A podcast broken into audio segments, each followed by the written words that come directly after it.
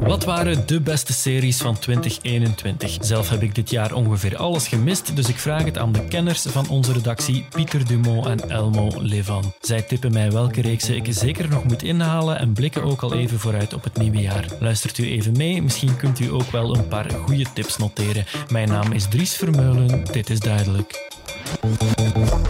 Duidelijk, de morgen.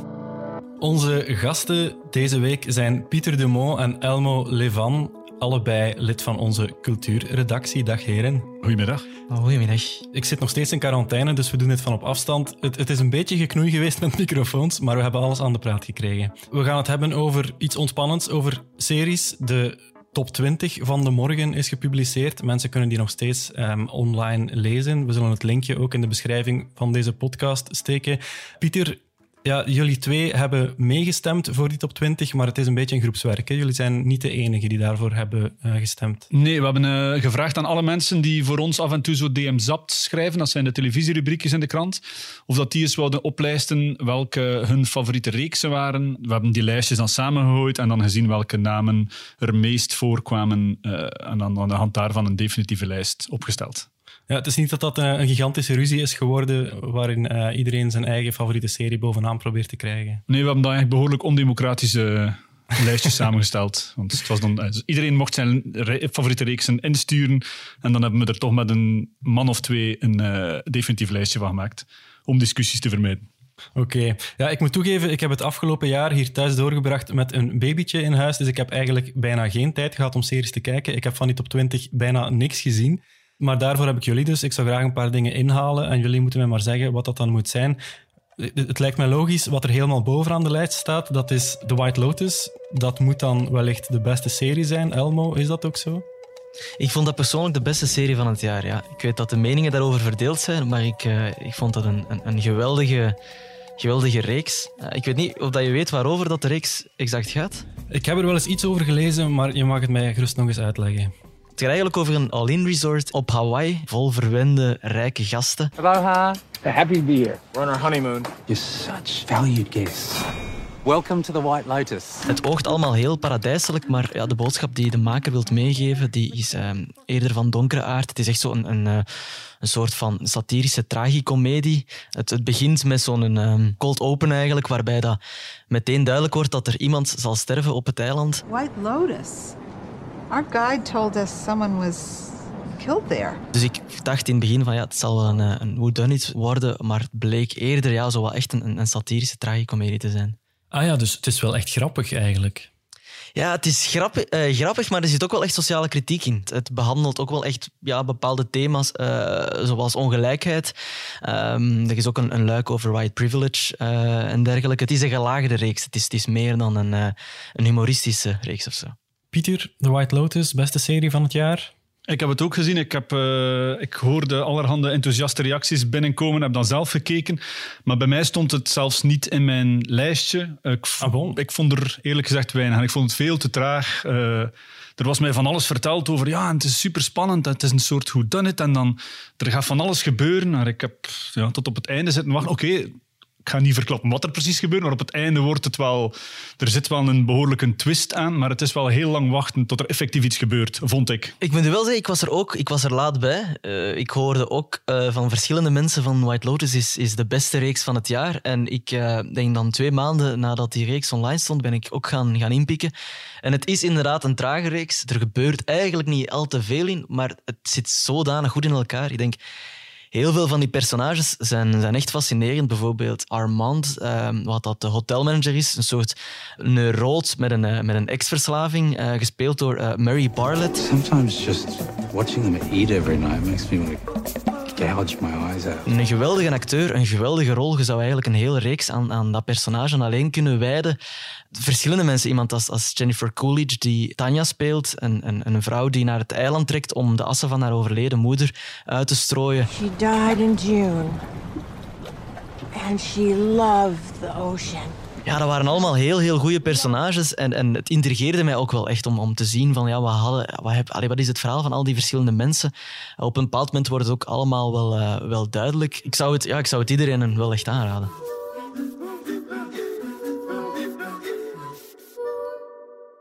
Pieter, wat was volgens jou dan wel een van de beste reeksen van dit jaar?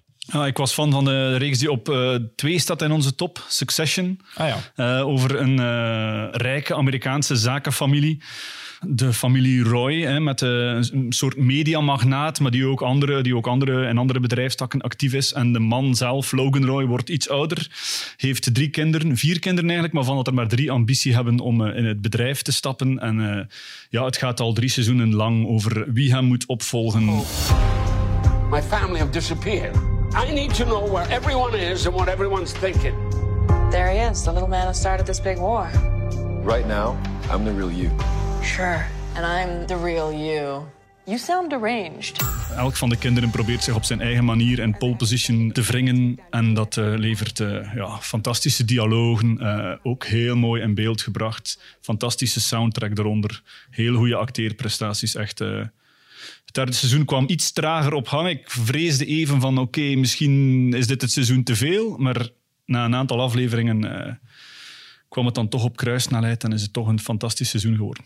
Ja, daarvan heb ik de eerste twee seizoenen wel gezien. En ja, de, de, derde staat klaar om nog, te- om nog te bekijken. Maar ik vroeg het mij ook wel af. eh, is het zo niet een klein beetje op ondertussen? Maar dat is absoluut niet het geval dan. Nee, nee, ze slagen er toch in om, om, om, om ook in het derde seizoen, zeker na een aflevering of drie, vier, zit je toch echt weer op het puntje van je stoel te kijken van wat gaat er nu gebeuren en eh, hoe slagen ze er nu weer in om elkaar het leven zuur te maken. Ja, moeten we misschien ook even zeggen. Wie dat wil zien, dat is op streams. Hè? Net als eh, The White Lotus trouwens. Eh, misschien wel handig om te weten.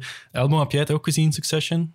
Nee, het, laatste seizoen nog niet. Ik weet wel, bij de start van streams had ik echt zo drie reeksen bij Stiep aangeduid. HBO-reeksen, om, om echt nog eens in te halen of om, om grondig te bekijken. Dat was The Wire, eh, Sopranos en Succession. Ja. En ik ben eigenlijk ja, ik ben gestrand na het eerste seizoen van Succession. Ik vond het wel een, een, een fantastische, fantastische reeks, maar het aanbod is, is zo groot dat ik op een bepaald moment ja, keuzes moest maken. Dus dat is wel iets dat nog op mijn lijstje staat om, eh, om in te halen, dat wel. Ja, ik heb dus ook enkel de eerste twee seizoenen gezien. Wat mij daarvan is bijgebleven is ja, zeker inderdaad die, die, die acteerprestaties, die dialogen, maar ook de muziek, die is echt, eh, die is echt geweldig. Hè?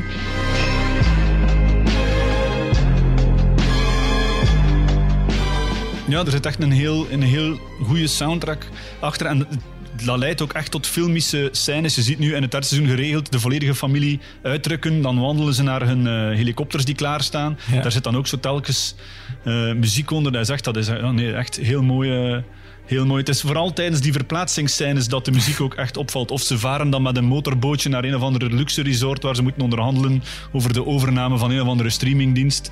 En dan de muziek die daaronder zit, hij zegt, ja, nee, dat is echt fantastisch. De aanzwellende strijkers. Ja.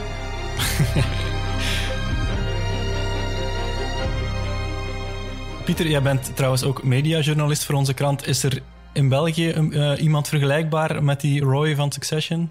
Ja, ik denk dat we dan eh, vooral naar ons eigen bedrijf moeten kijken, denk ik. Maar het zal toch op een net iets, ander, eh, net iets ander niveau. En ik ga er ook vanuit dat het hier in de bestuurskamers er net iets beschaafder aan toe gaat. Er net iets minder krachttermen gebruikt worden dan bij de familie Roy. Want daar durven ze toch nog wel... eh, daar gaat het er toch wel tijdens vergaderingen behoorlijk fel aan toe. Go on, fuck off. Get out of here. Fuck off. Fuck off. Got a fucking dress. Oh, fuck off! You can fuck off.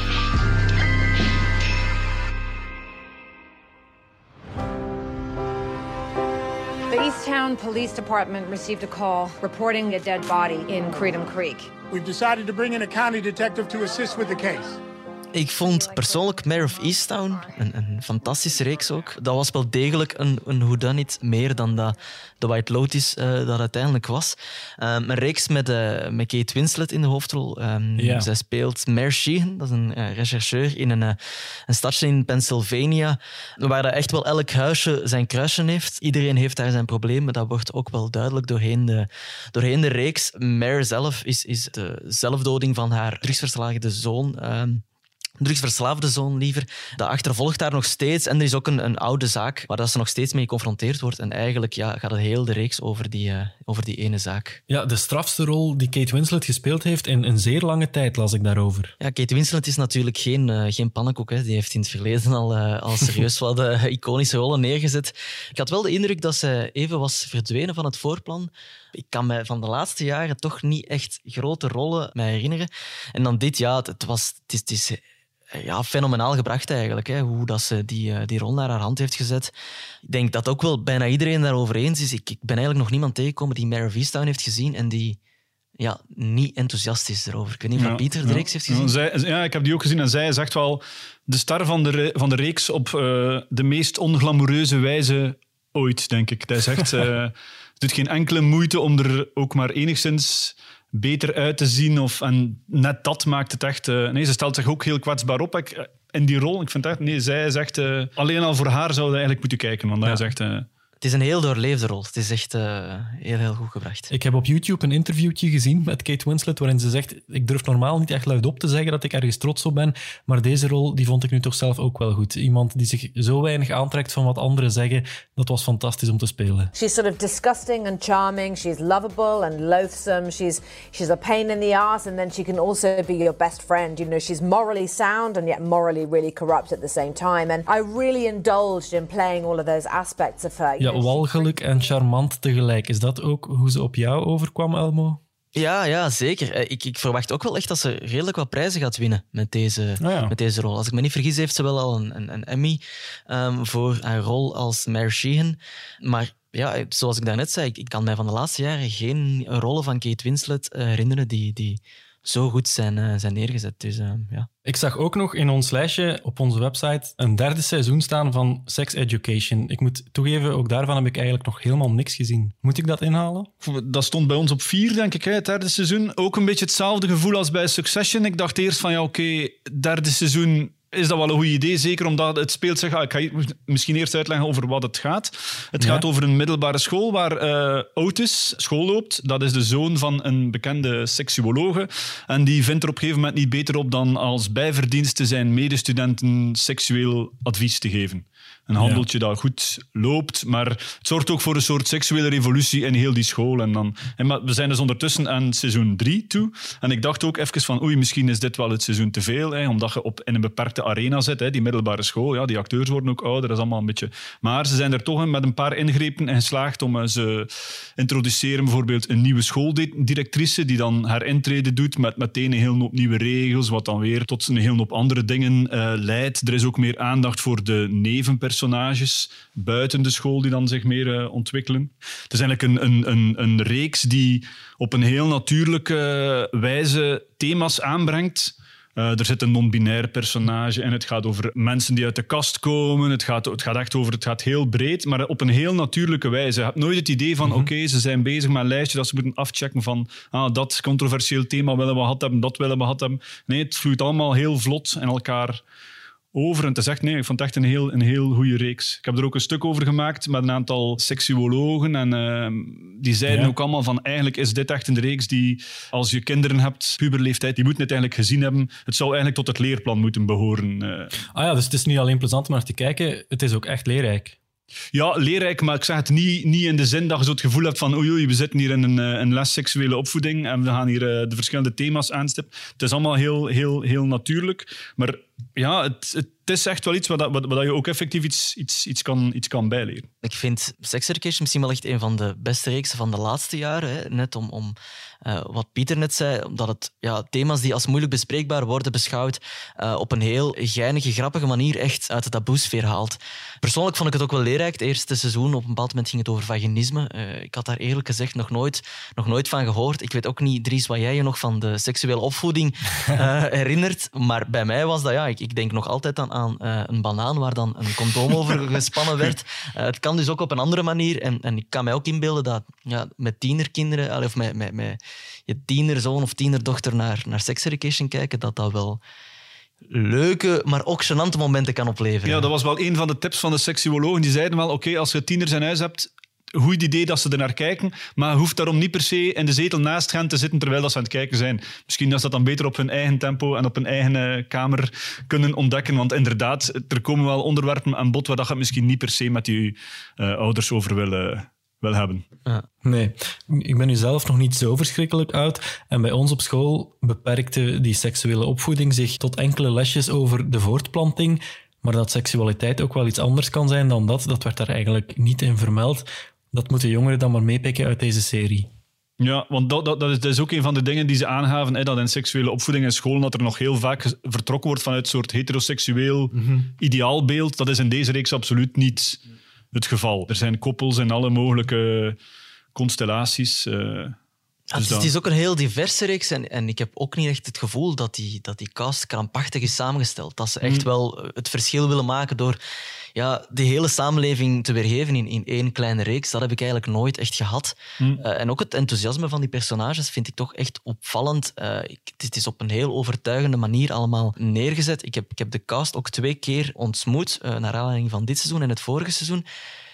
En ik ben eigenlijk zelden acteurs tegengekomen die zo trots zijn op een rol en, en die dat ook echt uitstralen in een interview of op zo'n persdag waar ze met iedereen spreken van kijk, dit is echt iets waar wij met z'n allen achter staan. En, en ik denk dat dat ook wel ehm, ja, duidelijk, eh, duidelijk is bij, bij de, de tieners en, en jongeren van deze wereld dat zij met Sex Education een reeks hebben waar dat iedereen zich in herkent. ehm, dat entertainend is, maar tegelijkertijd ook wel leerrijk. Ja. Ja, want we, leggen nu heel erg de nadruk op dat leerrijke. En, maar het is ook gewoon een grappige, ontroerende, bij momenten spannende reeks. Ja. Ook als je, als je zegt van ik heb helemaal niets meer bij het leren eh, op seksueel vlak, dan nog kunnen kijken naar Sex Education en het gewoon een goede reeks vinden.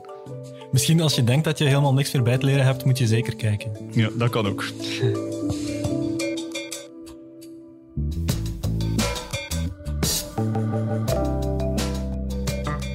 Ja, we hebben het nu vooral al gehad over series die, die eigenlijk heel bekend en populair zijn. Zijn er ook dingen die misschien weinig mensen hebben gezien, maar die jullie toch zouden aanbevelen? Ik zelf heb Exit gezien, het tweede seizoen van Exit. Ik weet niet of dat Pieter dat heeft gezien. Dat is een reeks die momenteel op VRT Nu staat. Dat is een, een Noorse reeks die, ja, die laat zien hoe decadent het eraan toe gaat aan de top van, het, eh, van de Noorse financiële wereld. Eh, de tweede reeks is, is heel expliciet, maar gaat er soms los over. Maar vond ik wel fascinerend. Daar had ik wel de indruk dat redelijk wat mensen die hebben gezien. Eh, verder zou ik ja, Kastanjemanden aanraden. Dat is een, een Deense crimiserie die op Netflix staat. Eh, Ja. Vergelijkbaar met True Detective eigenlijk. Ook bij momenten, er zijn wel avonden geweest dat ik dacht van hopelijk gaat de reeks mij nu niet achtervolgen in mijn nachtmerries. Dat is ook bij momenten eh, gebeurd. Kastanjes zijn nu... ehm, ik probeer kastanjes te mijden, maar ik ga er niet te veel over zeggen. Ik denk dat je de reeks vooral zelf moet zien. En wat was de titel? Kastanje Kastanjemanden, ja. Betekent eigenlijk kastanjemannetje in het, in het Deens. Ah, oké. Dus het zijn geen manden om kastanjes te verzamelen. Nee, nee. Verkeerd begrepen. Eh, Pieter, heb jij zo nog titels? Eh, ik heb eh, een tijdje in quarantaine gezeten, zoals al meer mensen. En dat gaf mij de kans om eh, de Nederlandse reeks Mokro Mafia in te halen. Ik had, Ja. daar eigenlijk, ik had er wel van gehoord, ik had er eigenlijk nog niks van gezien. Dat zijn ook drie seizoenen.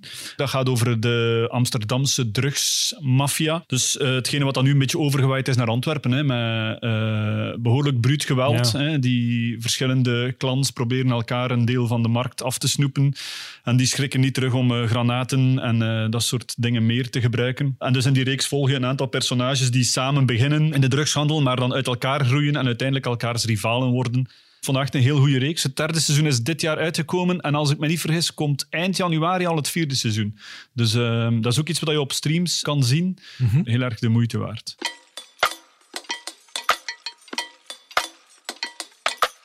Oké, we hebben tot nu toe bijna alleen maar naar het buitenland gekeken, maar ook voor de Vlaamse fictie, Pieter, was het geen slecht jaar, hè? Eh, nee, er zijn, ook, er zijn ook een hele hoop goede Vlaamse reeksen geweest. Zowel op tv als op eh, streamingplatformen. Maar natuurlijk, ja, als je dan zo lijstjes maakt met de beste reeksen van dit jaar door het overweldigende aanbod, ja, vallen die er dan soms een beetje tussenuit. Hè. Er staan er wel een Ja. aantal in ons, in ons lijstje. Fuck You Very, Very Much stond erin. Een soort sitcom met Frances Ja, dat heb, ik, dat heb Leffenburen. ik wel gezien. Heel leuk, heel verfrissend. Normaal gezien zijn sitcoms niet echt iets waar wij in Vlaanderen zo geweldig goed in zijn. Nee. Meestal blijven we dan hangen bij FC de kampioenen of zo. Maar dit is toch wel van een ander niveau. Ook met een hoofdpersonage dat dan ook de kijker rechtstreeks aanspreekt. Wat dat in het begin wat bevreemdend is, maar dan wel heel leuk is. Ik heet Anne, totale kutnaam. De meeste kaassoorten klinken beter. Ik heb recent een definitief besluit genomen. Wat is definitief besluit? Dat gedaan is dus niets. www.maandstondevraagteken.be Je bent zo een gigarantibiel. Ja, deed heel erg denken aan Fleabag, hè. Wat dat betreft, die Britse serie, die gebruikte datzelfde techniekje. Ja, als ik me niet vergis, was het zelfs een afgeleide van Fleabag. En ik moet wel Ah. zeggen, ik heb, ik heb Fleabag ook ehm, gezien. Dit kon mij meer bekoren. Het is heel moeilijk te zeggen waarom, maar ik vond bijvoorbeeld ja, Fransjes Leffenburen wel echt heel, uh, heel Ja, ja. overtuigend. Ze heeft mij ook wel echt in positieve zin verrast. Ik wist niet dat er een, een, zo'n goede actrice in haar, eh, in haar schuilt. Ja, maar het, het klopt ook wel. De manier waarop dat zij ook in, in, naar de, contact maakt met de kijker, dat is ook wel iets wat, wat in Fleabag ook wel terugkwam. Ik vond dat iets gênanter bij deze serie dan bij Fleabag, maar misschien is dat gewoon omdat het in het Nederlands was. En omdat je die gezichten ook wat beter kent, komt dat wat, wat bevreemdender over dan bij een Engelstalige serie. Zou, zou dat kunnen? Ja, dat is, dat is- ja, dat is, ja, ja, eigenlijk wel. Het, het, het, het maakte het ook wel, ja, het maakt het iets tastbaarder natuurlijk, hè, dat het in het Nederlands is en, en, en, en dat we die personages ook, of, of de, de acteurs wel iets beter kennen. Ehm, Ja. Dat zou zeker kunnen, ja. Ja, het is wel een reeks waar- waarin dat je merkt dat ze, dat ze dingen proberen, hè, dat ze gedurfd hebben. Ze hebben niet gezegd van, weet je wat, we gaan een reeks maken zoals we er al... zo- Zoals we ze kennen en zoals dat we weten dat ze op zich wel oké gaan scoren. Ze hebben echt wel gedurfd om hun nek uit te steken. Ja. Ze hebben ook zo'n eigen soort vocabulaire ontwikkeld. Ja, je kunt al zeggen, er zit daar één, één woord altijd terug, dat is dan zalibef. Dat is dan hè, hun uitdrukking voor iets dat, dat ze leuk vinden, dat ze zalig vinden, dat ze fantastisch vinden. Oh my god, is dat een Ewok-tas? Ja, ja. Salibef. Ja, je kunt daar dan over discussiëren wat dat nu wel zo'n fantastische vondst is. Ik zie het niet meteen woord van het jaar worden. Maar op zich, ze hebben wel geprobeerd om, om, om iets origineels, om iets anders te doen. En alleen al daarom verdienen ze eigenlijk credits, vind ik. Ja. Ja, zeker voor de Vlaamse tv is het wel echt iets unieks, dat klopt wel. Hè? Hm. De mannen van eh, Bevergem hebben ook iets nieuws. Ja, Grond. Ik vond, ik vond Grond een, een, een heel, heel goede reeks. Eh, vooral omdat ik daar ook daar het gevoel had, dit is iets dat ik nog niet op, op Vlaamse tv heb gezien. Het gaat eigenlijk over, eh, over een begrafenisondernemer of, of eh, de, de kinderen van een begrafenisondernemer die de zaak overnemen, waarvan de, de zoon op een bepaald moment op een idee komt om, eh, om Marokkanen, eh, Belgische Marokkanen te begraven eh, in België, in Marokkaanse grond. Persoonlijk vond ik dat een heel, heel fijne, verfrissende reeks. Ook met, met acteurs die ik nog niet kende. Maar ook daar, ja, het blijft natuurlijk wel... Ik had de indruk dat dit jaar zo het jaar was dat heel veel mensen heel uiteenlopende ehm, reacties hadden over, over bepaalde reeksen. Hetzelfde met Fuck You Very, Very Much. Ik ken mensen die dat echt... Ja, verschrikkelijk vonden en die dat helemaal niet aangenaam vonden dat uh, Frances Leffenburen daar in de camera keek. Hetzelfde met hier het personage van GB in Grond bijvoorbeeld, neergezet door, door Wart Kermans, die een soort tussentaal spreekt.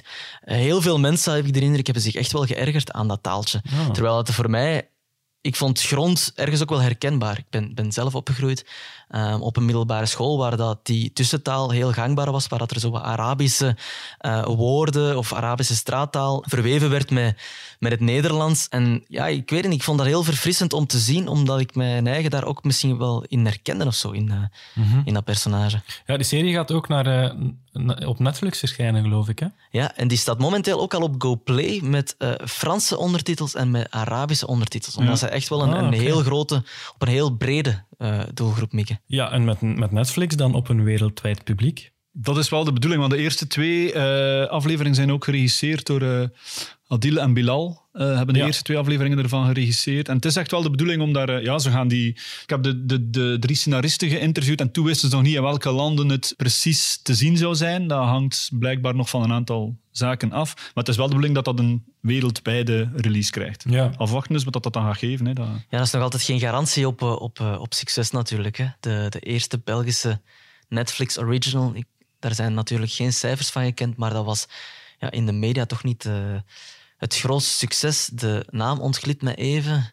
Into the Night was dat, was dat niet? Nee, maar dat, dat, dat, was, dat, was, de, dat was een dat Belgisch. Was, dat was de eerste Belgische ja. echt Netflix Maar die heeft het toch nog redelijk goed gedaan, want er is daar een tweede seizoen van gemaakt ook. Ja, maar dat was al besteld voordat het echt... Ja, dat zou wel uh, kunnen, voor dat bleek of dat het een succes was of niet. In elk geval, de recensies waren niet laaiend enthousiast. Ik kan nee. me echt wel herinneren dat het in het buitenland hier her en der één à twee sterren kreeg. Ja. ja, er zijn een paar. Ja. Undercover, die staat ook op, op, nu voorlopig alleen in Nederland op Netflix. Die doet het daar, uh, die doet het in Nederland heel erg goed op Netflix. Die krijgt ook dan wel nog een ruimere release. En die is blijkbaar, het eerste seizoen daarvan is blijkbaar ook wel redelijk opgepikt in het buitenland, had ik begrepen. Maar ja, het ding is ook, Netflix heeft nooit cijfers, dus dat is heel moeilijk te verifiëren. Hè, hoe, hoeveel dat iets bekeken wordt, waar het precies bekeken wordt. Uh.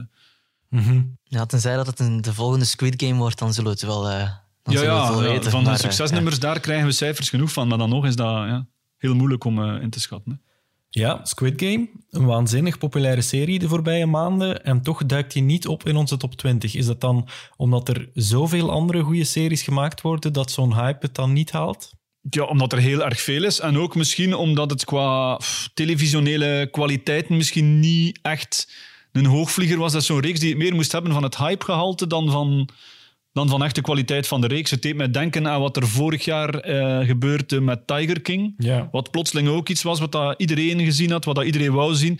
Terwijl dat, dat eigenlijk als documentaire reeks nu ook niet om te zeggen een geweldige hoogvlieger was. Hè. Er zijn veel betere documentaire reeksen dan Tiger King. Maar omdat dat dan op het juiste moment op, eh, op Netflix komt, dat daar dan plotseling iets rond te doen is. En dan, ja, dan kijkt iedereen daar massaal naar. Ja. Dat is, ik had het idee dat dat met Squid Game een beetje hetzelfde effect was. Het is puur entertainment. Hè? En, en je merkt ook wel aan heel veel van die Netflix-reeksen dat zij wel echt mikken op eh, reeksen die dan uiteindelijk het drie, vier à vijf seizoenen kunnen uitzingen. Ik vermoed dat dat ook wel met, met Squid Game eh, gaat gebeuren. Ehm, eindigt dan met een, met een, met een open einde.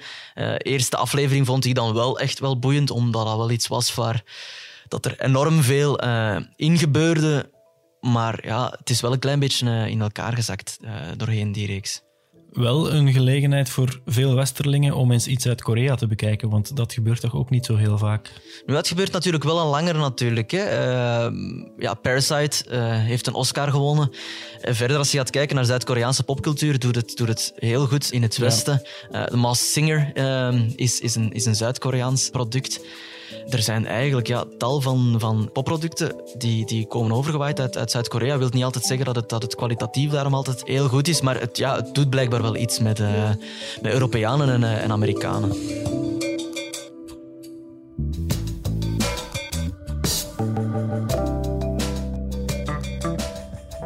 Goed, heren, genoeg teruggeblikt. Ik heb nog één vraag voor jullie. Er staat een nieuw jaar voor de deur, een nieuw jaar vol nieuwe series dus ook. Waarnaar kijken jullie het meest uit in 2022?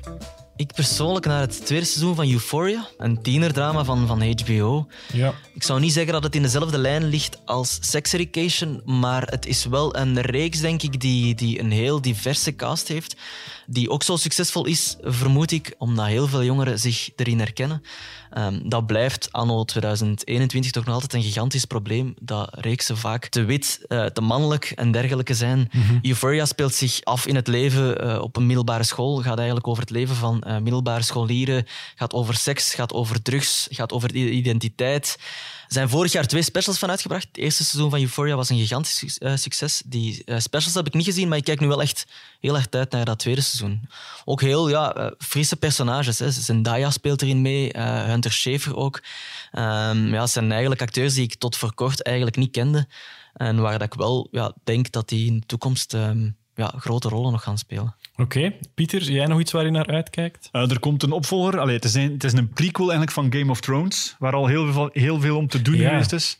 Ja. House of the Dragon noemt die reeks. En die keert terug in de tijd en focust op één bepaald geslacht en hun geschiedenis en hoe zij aan de macht geraakt zijn. Het is weer op basis van de boeken van George R.R. Martin. Eh, nu hebben ze weer een boek waar dat ze een scenario kunnen van maken. We hebben tijdens de laatste seizoenen van Game of Thrones gezien wat er gebeurt als je de scenaristen geen boek meer geeft en als ze hun ding mogen doen. Dan krijg je de eindes zoals eh, we die gekregen hebben. Dus Ja. ik ga ervan uit dat het nu misschien weer eh, voor de echte fans van de reeks, die gaan nu waarschijnlijk blij zijn dat we, dat we terugkeren iets meer naar, naar, naar het origineel. En voor fans van fantasy is er nog goed nieuws, want Lord of the Rings die, die krijgt ook een televisiereeks. Amazon gaat die maken en dat zou nu al de duurste televisiereeks ooit zijn. Dus eh, daar wordt ook heel veel van verwacht. Maar wat dat precies gaat worden, dat gaan we dan nog wel eh, moeten zien natuurlijk. Oké, Pieter, Elmo, dank jullie wel. Ik weet wat te doen in mijn vakantie. Ik heb een lijstje gemaakt om bij te houden en eh, zo snel mogelijk in te halen. Ja, mannen, bedankt voor jullie tijd. Hè. Graag Graag gedaan. U, beste luisteraar, bedank ik natuurlijk ook weer om erbij te zijn. Hopelijk hebt u genoten van deze laatste aflevering van 2021. Volgende week donderdag zijn we er gewoon opnieuw. Als u zich even abonneert op Duidelijk in uw favoriete podcast-app, dan hoeft u geen enkele aflevering te missen. En dan wens ik u van harte een fijn eindejaar en een gezond en gelukkig 2022. Dit was Duidelijk. Duidelijk. De morgen.